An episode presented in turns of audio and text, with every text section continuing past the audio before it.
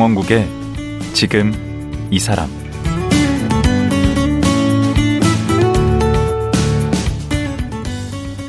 안녕하세요. 강원국입니다. 김진명 작가 하면 무엇이 떠오르나요? 저는 무궁화 꽃이 피었습니다란 소설이 떠오릅니다. 역사적 사건을 바탕으로 정치, 경제, 문화, 안보 문제 등을 소설로 풀어내는 참으로 유명한 작가인데요.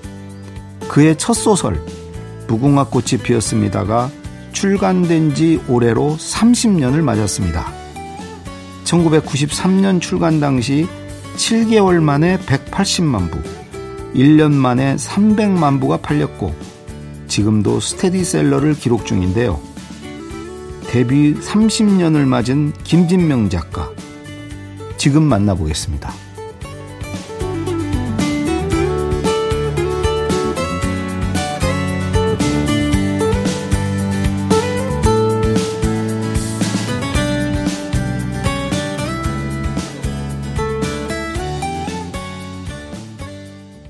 소설가 김진명 작가 나오셨습니다. 안녕하세요. 음, 반갑습니다. 그 저는 작가님이라고 부르기에는 좀 제가 워낙 오래전부터 이렇게 흠모해 오던 분이라 선생님이라고 그러면 듣기 싫으시겠죠? 아, 네. 너무나 감사하죠. 네. 아, 감사해요? 그럼요. 예. 어, 그럼 선생님이라고 부르겠습니다. 네, 좋습니다. 예. 어, 이렇게 의외시네요? 굉장히 소탈하셔서, 아, 무슨 선생이냐고 작가라고 하라고 그러실 줄 알았는데. 아, 선생이라는 게 어, 우리 한국 사회에서 네. 그 상대에 대한 그 존중과 애정이 같이 있는 거니까요. 네. 네, 다 좋습니다. 예, 선생님. 경찰서에 가서 이제 선생님하고 불리면은 그뭐 기분이 살짝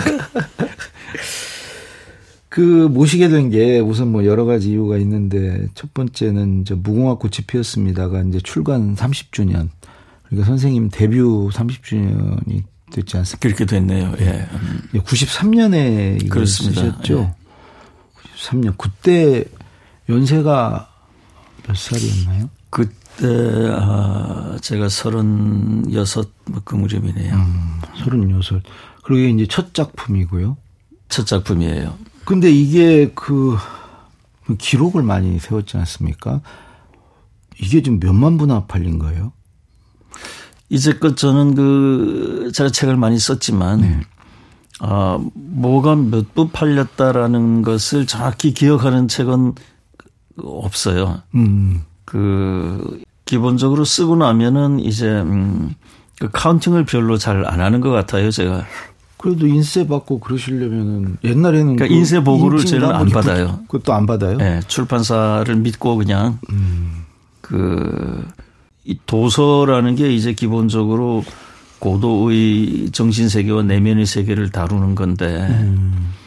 아 그것이 그 숫자를 카운팅한다 하고는 좀 별로 안 맞는다라는 게 저희 생각이고 해서 믿을 만한 출판사에 넘기고 그다음에 이제 1년에 한두 번 정도 출판사 사장하고 이제 저녁 먹거나 할 때에 그때도 뭐 묻지는 않네요. 뭐 하여튼 뭐 네. 그런 잘 몰라요. 그래서. 그러니까 이제 우리 세대는 뭐 이 책을 모르는 사람이 하나도 없는데 근데 이제 젊은 세대는 뭐 요즘에도 이 책이 뭐 꾸준히 팔리긴 할 텐데 그래도 어 오늘 이 청취자 중에는 이제 젊은 세대는 잘 모를 수도 있을 것 같아요. 예. 그래서 간략하게 이 무궁화 꽃이 피었습니다가 어떤 내용의 소설인지 세 권짜리로 이렇게 나왔지 않습니까? 음, 그랬죠. 예. 간략하게 좀 얘기 좀 해줄 수 있나요? 예, 무궁화꽃이 피었으면 기본적으로 이제 그, 아, 그 소재로는 그 한반도의 어, 핵무장입니다. 음. 아, 한반도 핵무장이 아, 이미 이제 북한이 1990년대 초반부터 음. 상당히 그 북한 핵무기가 이제 전 세계에 알려지고 네. 또 우리 한국 사회 위협이 되었었거든요. 음. 그러면은 이제 남한에는 과연 그 어떤 핵 개발을 하려고 하는 시도가 없었느냐 네. 하는 문제가 또 대기 대두되고 있었고요. 네. 그래서 이것은 이제 아, 북한 핵 문제를 다루되 아, 남한 핵 개발의 아, behind story를 쫓아가는 음. 그런 거였습니다. 그 당시 박정희 대통령. 그렇죠. 네. 예. 박정희 대통령이 이제 1970년대에 실제로 핵 개발을 했었거든요. 왜냐하면 70년대에는 아, 주한 미군을 철수하겠다는 움직임이 굉장히 강했고. 그렇죠. 어, 그 당시 그 소련, 중공, 북괴, 그때는 북괴라고 불렀거든요. 음. 그렇게 그 한국이 대치하고 있는 상황에서 주한미군을 철수해 버리면 한국은 그냥 바로 적화가 되어버릴 가능성이 굉장히 높았죠. 음. 아, 그런데 이제 우리나라의 핵 개발은 그 미국에 의해서 굉장히 그 강하게 감시되고 저지되고 하는 상황이었기 때문에 어, 실제 뜻을 이루지는 못했습니다. 음. 그러나 그 상당한 정도로 핵 개발을 했고 예. 그것이 이제 박정희 대통령을 이어서 전두환이 대통령이 되면서 그 핵 개발 성과를 다 없애버렸거든요. 예, 그랬던 이제 그 비사를 그린 거죠. 음. 그런 거를 이제 이 이야기를 끌어가는 소재로 삼으면서 사실 내가 하고자 했던 이야기는 네. 그때는 지금하고는 비교도 안 되게 남북이 서로 어뭐 불구 대천지 원수로 눈만 뜨면은 그때 다 때려잡자 뭐 김일성 그렇죠. 북괴 뭐 그러던 때거든요. 음. 남한은 미국 일본의 뭐 대리인처럼 또 북한은 소련과 중국의 대리인처럼 나서서 그렇게 이제 이 치킨 게임을 하는 것이 과연 그 길밖에 없는 거냐. 또 다른 길은 없느냐 하는 걸 이제 역시 같이 모색해보자. 결국은 소설 마지막에 남북이 합작으로 이제 핵을 개발하고 뭐 그런 것까지 가죠. 네. 그렇습니다. 음. 왜냐하면은 아직도 현재 진행형이지만 우리가 중국이나 일본으로부터 완전히 아, 안보 면에서나 이 아주 편안하고 자유로운 건 아니거든요. 그래서 아, 언젠가는 남과 북이 같이 걸어 나가야 될 그런 숙명이기도 하고 음. 그래서 그런 그 조건들을 많이 따져본 소설이죠. 예, 그 저도 뭐 그때 아주 흥미진진하게 읽었는데 그게 이제 첫 소설이고 그러다 보니까 그 그게 그렇게 많이 팔리리라고 예상을 못 하셨을 것 같은데 어떠셨나요? 보통 그런 질문을 많이 받는데요. 음. 저는 상당히 많이 팔릴 것이다라고 제가 어려서 낙관적이고 음. 미래에 대해서 희망적 관측을 좋아하는 사람이긴 해요. 근데 어찌됐든 음. 상당히 많이 팔릴 것이다라는 생각을 하긴 했었습니다. 어떤 근거로 그런 생각을? 어, 왜냐하면은 그 당시 우리 한국 사회가 굉장히 좀 굳어 있는 사회거든요. 음. 음, 지금처럼 어, 뭐든지 뭐 이런 그 SNS라든지 인터넷을 통해서 마음대로 내쏠 수 있는 때도 아니고 어, 실제 하고 싶은 이야기를 못 하고 사는 사람이 굉장히 많을 때였어요. 음. 그래서 이제 그 마음속에 있는 왜 우리가 어, 세계 4대 강국의 대리인이 돼가지고 음. 남북이 음. 죽도록 치고받고 싸워야만 하느냐 음. 이런 데 대한 문제제기도 있는 거거든요. 음.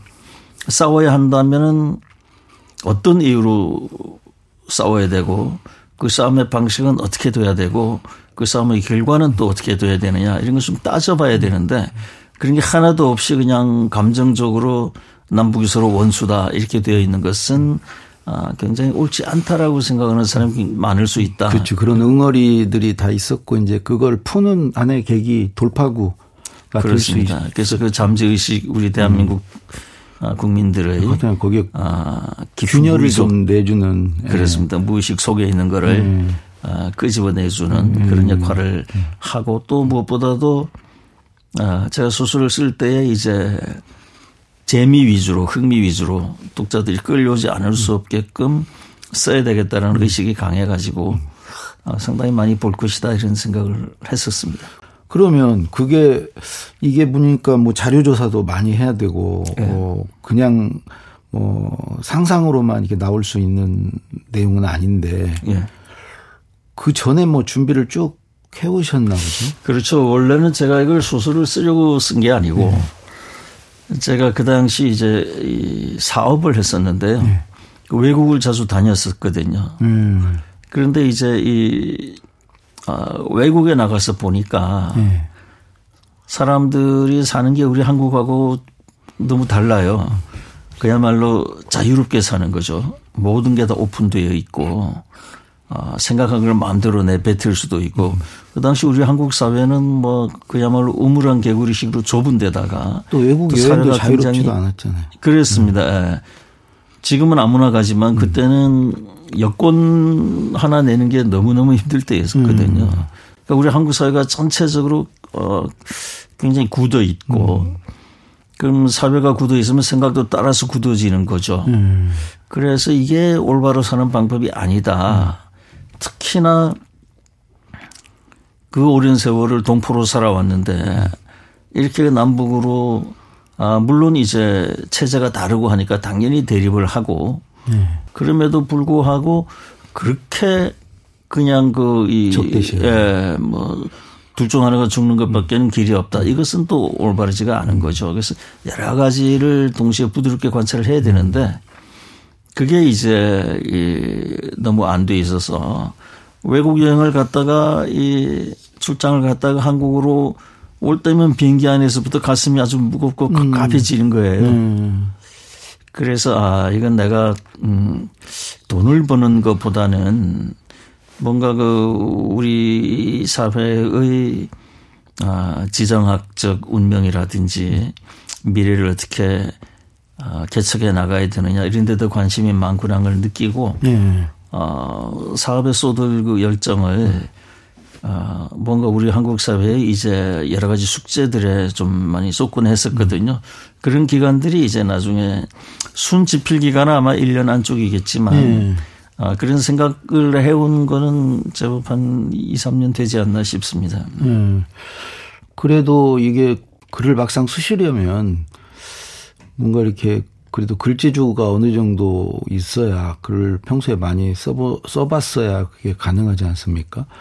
근데 그런 과정을 전혀 거치지 않고 이렇게 단박에 이런 장편을 쓰실 수가 있어요. 습작 기간 같은 게 없었다는 건데.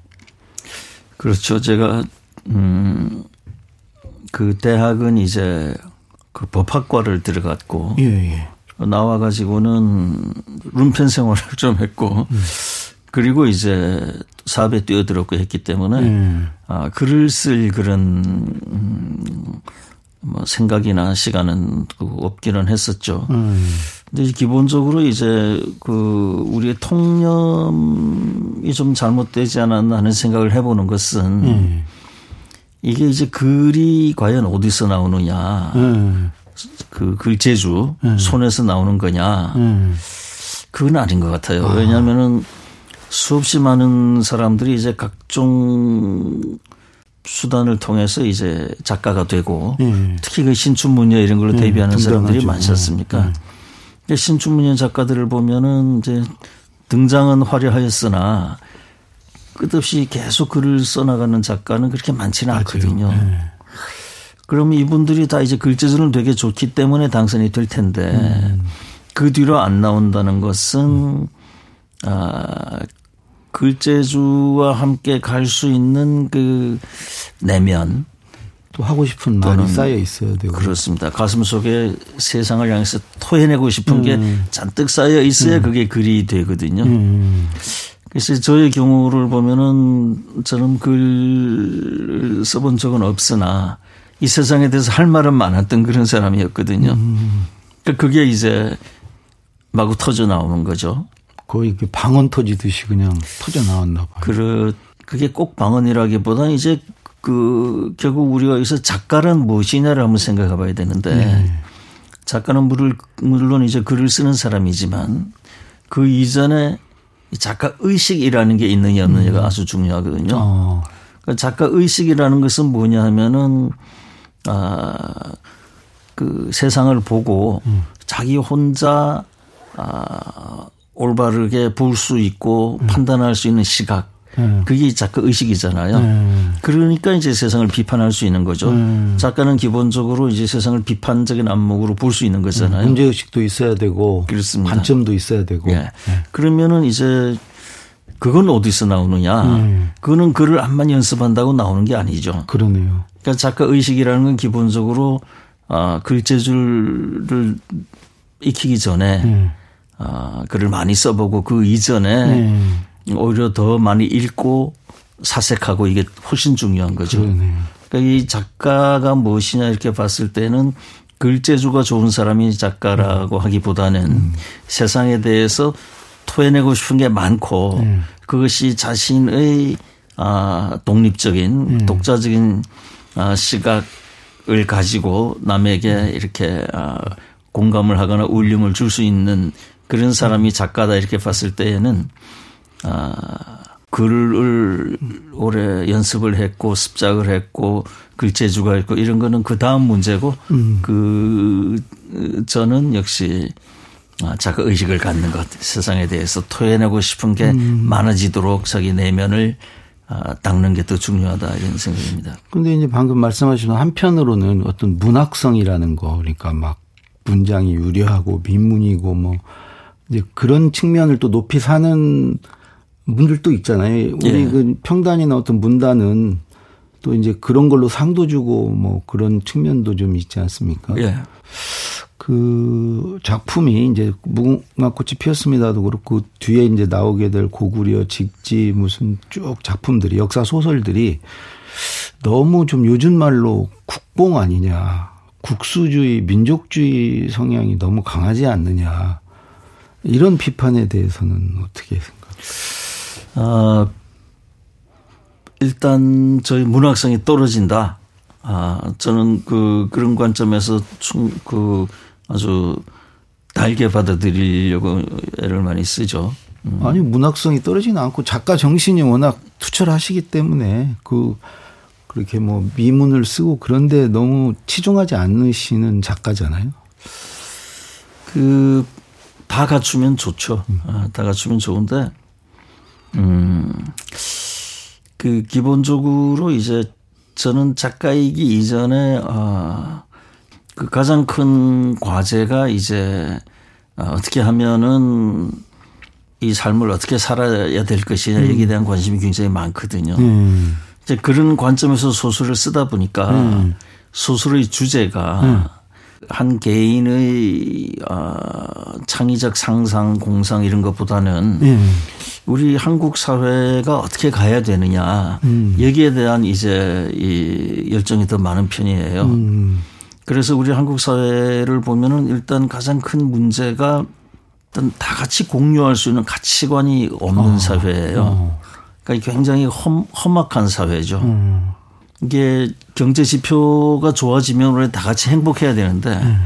경제 지표가 좋아질수록 더 갈등만 생기고 음. 어, 더 상대에 대한 그 어떤 배타적 증오만 자꾸 음. 증가하고 있거든요. 그 구, 공유한 어떤 기반이 그렇습니다. 없군요.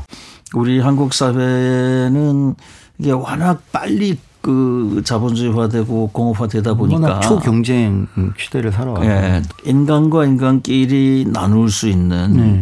그런 따뜻한 관계 네. 또그 상대에 대한 아, 배려 음. 어, 메말라 있고 서로 이렇게 연결해주는 구심점 같은 게 없습니다. 아. 그래서 그런 주제를 이제 다루고 싶으셨던 건데 그래서 이제 어떻게 하면은 음. 우리 한국 사회가 음.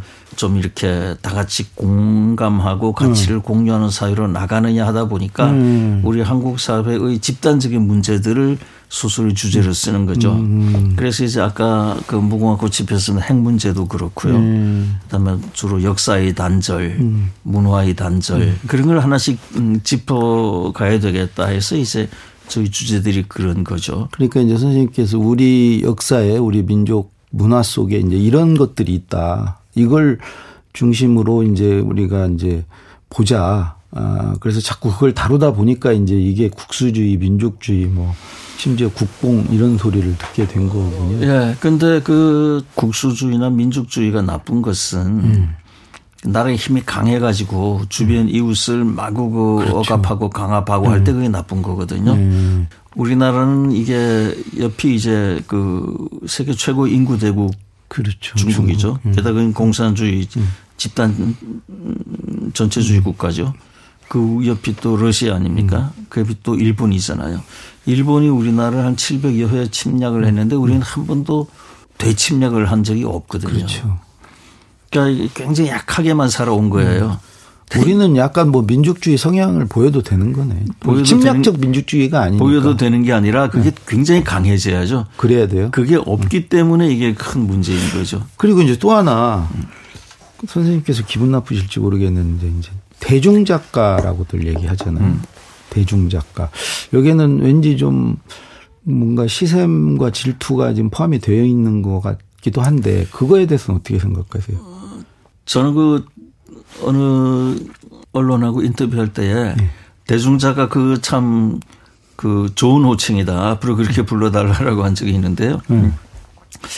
항상 대중하고 호흡하는 것은 모든 인류의 스승들이 했던 거예요. 음. 그 신분이 높은 사람들끼리 나누는 것을 음. 그걸 우리가 이제 뭐 문화라 그럴 수는 있으나 음. 아 그러나 그것이 그 뭐 약자와의 동행이라든지 어쨌거나 음. 간에 인류가 가야 될 가치하고는 좀 거리가 있는 거거든요. 음. 이게 그 대중 작가라는 건 대중의 돈을 내가 사서 본다는 뜻이잖아요. 음. 그럼 대중이란 얼마나 그 책 사는데 돈 쓰기를 힘들어하는 음. 분들입니까? 음. 그런 사람들이 돈을 내서 책을 산다라는 것은 음. 어, 대중과 같이 호흡한다라는 거거든요. 세상에 대중하고 같이 호흡해가지고 나쁘다라는 것은 없어요. 음. 저는 그 대중 작가라는 때에 대해서 음. 그 오히려 기분이 좋다 음. 이렇게 생각하는 편입니다. 그래서 그런 일종의 어떻게 생각하면 되게 기분 나쁠 수 있는 이게 고급이 아니고 어 고급이 아니라는 의미에서 뭐 대중 작가 뭐 귀족의 어떤 그런 어떤 우아함 이런 게 아닌 의미에서 그런 그래서 그런 평에 대해서 그걸 개념치 않는 왜 왜 그런 이제 음. 표현이 나왔는가 하는 거는 제가 이제 미루 짐작은 하죠. 왜 음. 저는 데뷔할 때부터 음. 별로 환영을 못 받았어요. 음. 왜냐하면 우리나라의 데뷔하는 풍토가 음. 평론가가 이제 인정을 하고 음. 또, 어, 이제 대학 교수라든지 하여튼 영향이 있는 사람들이 인정을 해가지고 음. 거기 이제 친분을 쌓고 그 소개로 이제 등단을 하지 않습니까? 근데 저는 이제 이게 그 듣보잡이죠. 어 음. 듣도 보도 못한 잡놈이 되어 가지고 이제 이렇게 그 들어오지 않았습니까? 예. 그래서 제가 처음 무궁화 꽃이 피었습니다를 썼을 때는 그때 이제 소설가 협회장이라는 분이 예. 어 김진명은 이제 이 소가 뒷걸음치다가 쥐를 잡았다. 음. 그 평생 이게 마지막 작품이다. 어, 어. 아, 절대 앞으로 다른 책은 못 나온다 그랬거든요. 어.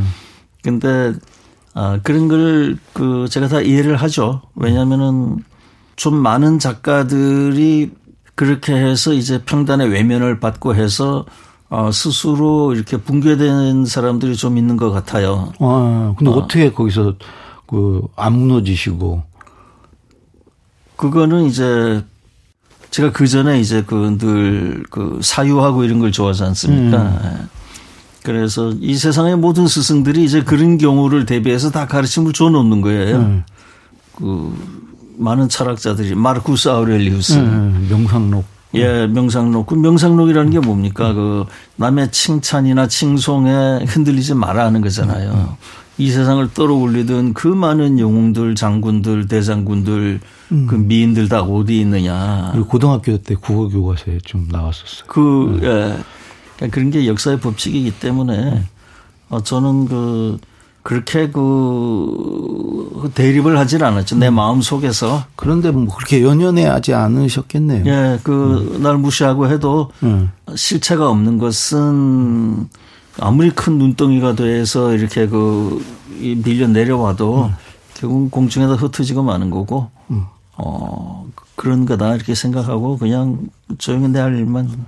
그로부터 30년인데 그 뒤로도 그 후속 작품들이 뭐 다 히트가 되고 어, 베스트셀러가 되고 그랬는데 여전히 좀 이 평단에서는 약간 이게 사실을 사실로 좀 보는 경향이 있죠. 그건 우리가 존중해야 돼요. 그분들은 이제 우리 한글이라는 음. 어마어마한 그 그거를 굉장히 고심하면서 쓰면서 우리 말을 가다듬고 또 멋진 표현을 만들어내고 이런 그 분야 일을 하기 때문에 음. 저도 그분들을 인정을 해야 되고요. 음. 어, 또 그분들도 나름 프라이드를 가져야죠. 음. 예. 책이 팔리고 안 팔리고 음. 하는 거는 그분들의 가치관에서 그렇게 중요치 않다 이렇게 보는 게 맞고 그래서 저는 어, 이런 불화가 좋아요. 뭐 네. 불화인지 뭔지 몰라도 네. 오히려 막 친하자고 긴장 관계네. 오히려 막 네. 친하자고 오면은 네. 제가 또 좀그 음. 저할 것 같아요. 음. 이제는 뭐 거의 문단의 어른이신데 뭐 우리 선생님이. 어, 이게 우리가 이제 전 세계의 스토리라는 음. 이야기를 만든다는 측면에서는 그간 우리 한국 사회가 이제 아, 너무 문학적 향기에만 집착해가지고 음. 그 기준에 들지 않으면은 다 배제하는 것은 조금 잘못되긴 했어요. 음. 그러나 한편으로는 우리가 또 인정을 해야 될 건 뭐냐면은 음. 그렇게 그 대중의 외면을 받으면서도 음. 그렇게 그 이 우리 한글로 아름다운 문학성. 표현을 음. 일구어오고 그게 천착해온 그것도 인정을 해야 어, 되거든요. 어, 그래서 지원이 그쪽으로 좀 많이 가야 되고요. 음. 예전에 그 저한테 그 상금 1억이 되는 상을 주겠다고 음. 그 문화인들한테 주는 그런 상인데요. 음. 그 내가 받을 수가 없다. 그 그런 상의 목적은 좀 어렵고 힘들게 예술 활동을 하는 사람한테 주라고 하는 대중적이지 거지. 않아. 예. 음. 그 내가 받는 거는 맞지가 않다. 이제 음. 이런 그래서 어, 그 저는 뭐 제 마음속에는 그런 그 반목이나 대립이나 그 음. 이런 건 없습니다. 예. 저쪽에서도 그런 우리 저 작가님의 선생님의 충정을 좀 이해했으면 좋겠는데. 그 시간이 다 돼서요. 오늘은 여기까지 하도록 하고 내일 더 모시고 내일은 그 선생님 개인적인 얘기를 좀 듣고 싶습니다. 그 선생님 학창 시절 또 가족에 대해서도 어 다른 작가분들에 비해서 그렇게 많이 알려지지 않아서요. 그 궁금해 하시는 분들 많으실 것 같아서 내일은 그런 쪽 좀 여쭤보도록 하겠습니다. 오늘 고맙습니다. 예, 고맙습니다. 올해로 데뷔 30년을 맞은 소설가 김진명 작가였습니다.